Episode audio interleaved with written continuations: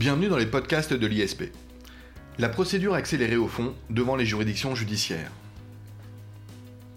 On n'en finit plus des réformes de la procédure civile.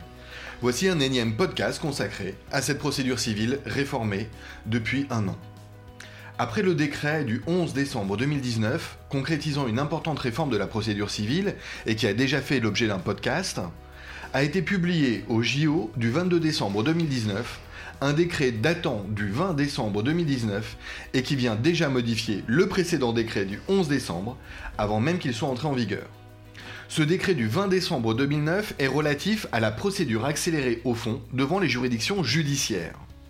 Ce décret s'inscrit dans le prolongement de l'ordonnance du 17 juillet 2019, prise en application de la loi du 23 mars 2019, dite de programmation de la justice, et dont nous avons déjà parlé. Il est urgent de prendre connaissance de ce décret du 20 décembre 2019 puisqu'il est entré en vigueur au 1er janvier 2020, en même temps que les principales dispositions des précédents décrets et du décret du 11 décembre 2019.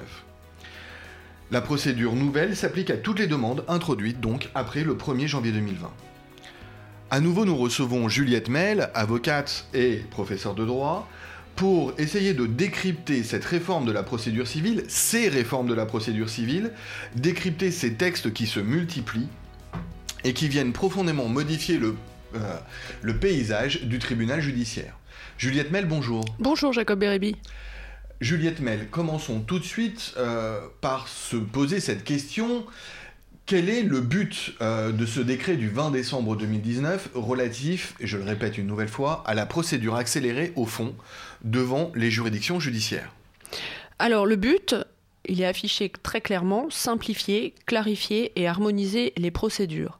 Pourquoi? Eh bien parce qu'avant, il y avait, euh, je dirais, des sources d'erreurs, pour manier l'art de l'euphémisme, puisqu'il y avait certaines procédures qui relevaient du juge du fond, qui s'appelait statuant en référé ou en la forme des référés. Autrement dit, euh, ça avait le goût du référé, la nature du référé, mais ce n'était pas du référé, ça restait du fond. Ce qui était, comme vous l'imaginez, source de nombreuses choses trappes. Alors, on est bien d'accord, l'objet donc de ce décret, c'est d'harmoniser les procédures en la forme des référés, voire d'en modifier l'appellation. Exactement, on ne touche pas aux référés, mais on distingue désormais très clairement, puisque euh, évidemment euh, l'emploi des mêmes mots référés et ses sources de confusion. Donc maintenant, on n'appelle plus en statuant en la forme des référés ou en la forme des référés euh, un faux référé, ça relève bien du juge du fond, et c'est dit, elle est dite procédure accélérée, et le référé reste le référé. Alors, on va rentrer dans le détail donc de cette évolution, mais peut-être euh, pour euh, nos auditeurs et pour moi-même, je ne le cache pas, est-ce que vous pouvez nous rappeler quelle était la procédure avant eh bien l'entrée en vigueur de ce décret du 20 décembre 2019 et nous expliquer effectivement quelle était en réalité la complexité de ces appellations? Alors, toute la procédure était prévue à l'ancien article puisqu'il a été abrogé, 492-1 du Code de procédure civile. Le tribunal, donc au fond, était saisi en la forme des référés. Donc ça restait une juridiction du fond. Il rendait des décisions principales et non au provisoire, comme c'est le cas en matière de référé. C'était donc un référé au fond, d'où l'appellation de faux référé. Le problème, c'est que dans certains codes, et on y reviendra après, on utilisait les mots les référés en la forme, statuant en la forme des référés, ce qui fait qu'il y avait des faux référés et des faux vrais référés. Je vous donne un exemple qui est extrêmement pratiqué soit dans le domaine des dommages corporels, soit en expertise médicale ou en construction et risques industriels, le référé expertise qui est prévu à l'article 145 du Code de procédure civile. Nombreux euh, sont les praticiens qui fondaient cette action sur les articles 808 et 809, c'est-à-dire le vrai référé, si on parle bien sûr euh, du tribunal judiciaire, 872, 873 si vous êtes devant le juge commercial.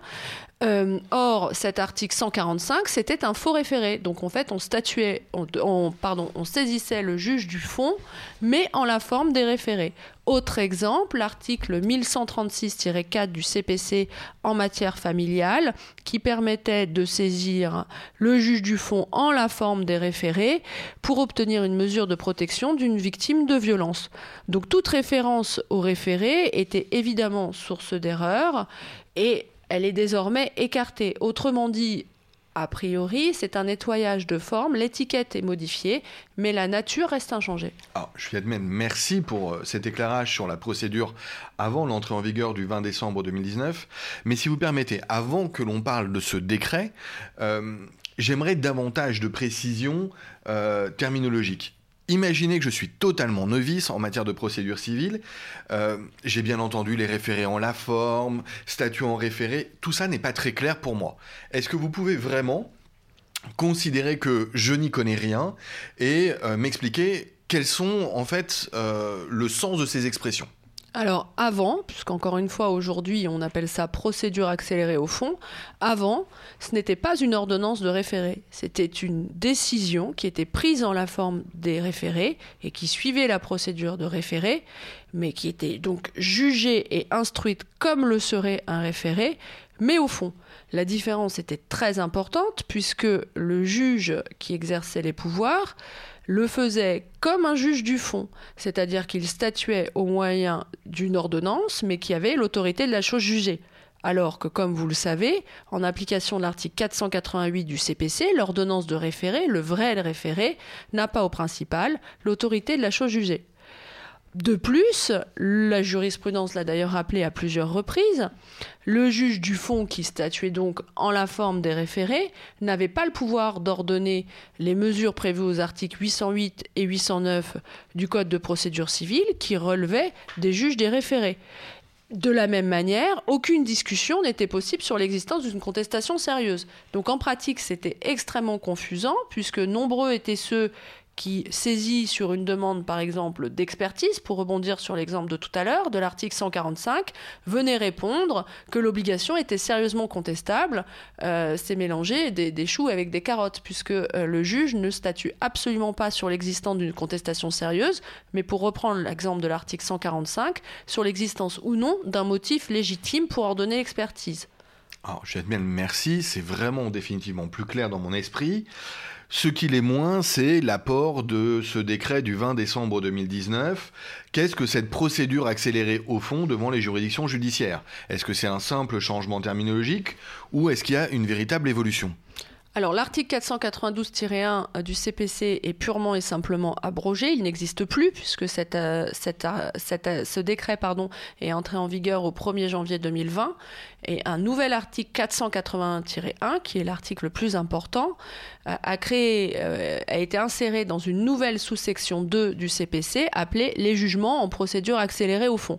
Donc on voit bien que maintenant les praticiens ont des dispositions dans le code qui leur permettent de savoir comment euh, l'affaire s'instruit et comment la demande est formée. Alors, justement, comment procède-t-on euh, Comment se réalise la demande? Par voie d'assignation. Ça, c'est la continuité euh, des décrets du 11 décembre 2019. On évite la multiplication des modes de saisine du tribunal judiciaire. Tout se fait désormais par voie d'assignation. Donc il va y avoir une audience tenue au jour et heure prévue à cet effet, donc à l'effet des procédures accélérées au fond. Et donc il faut rédiger une assignation qui sera donc une assignation devant le juge du fond aux fins de procédures accélérées. D'accord. Et la suite, comment cela se passe? Le juge est saisi par la remise d'une copie de l'assignation au greffe, donc euh, petite précision, comme il s'agit d'une assignation, évidemment, il faut qu'elle soit délivrée par voie d'huissier.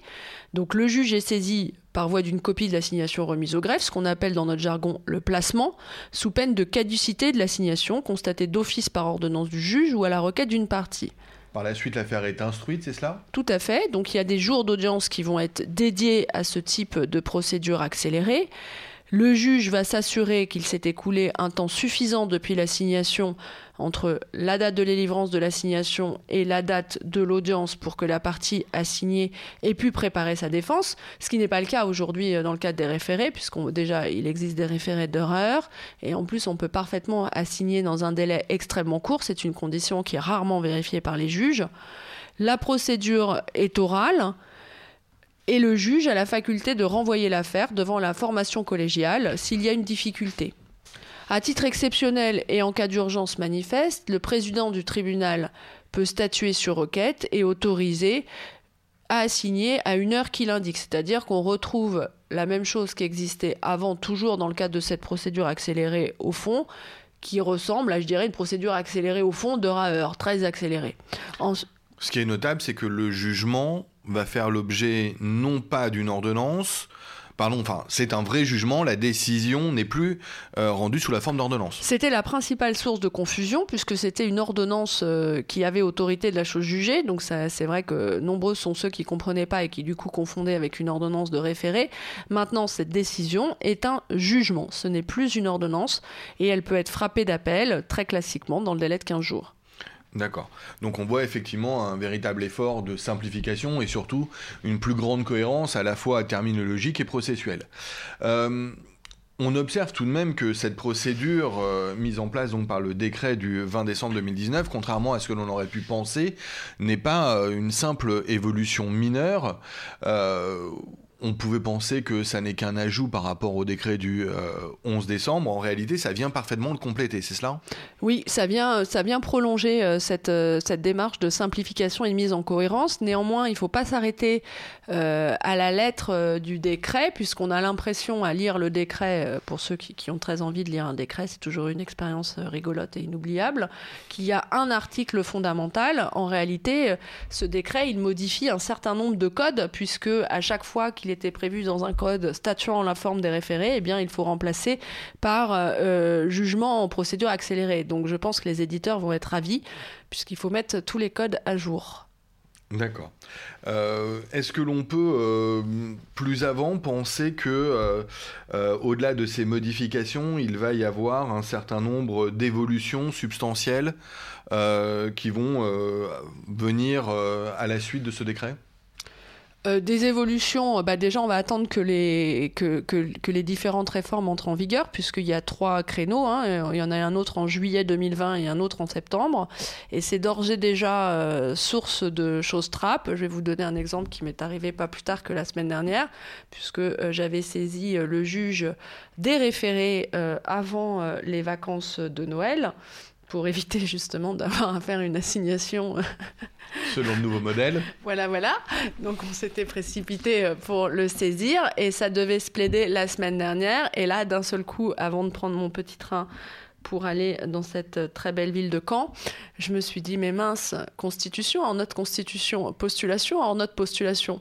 Et euh, je vous avouerai que euh, la grève des avocats m'a été fort utile pour solliciter un renvoi afin de me mettre en état et en conformité, puisque oui, postulation, puisque oui, constitution.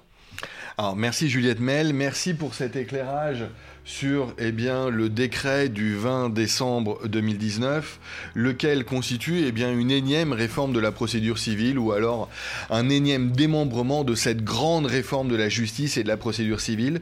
Je rappelle donc que euh, désormais la procédure accélérée au fond devant les juridictions judiciaires, comme vous venez de le relater, euh, est entrée en vigueur depuis le 1er janvier 2020.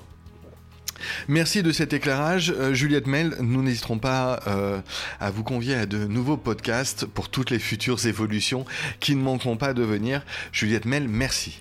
Avec plaisir et merci à vous.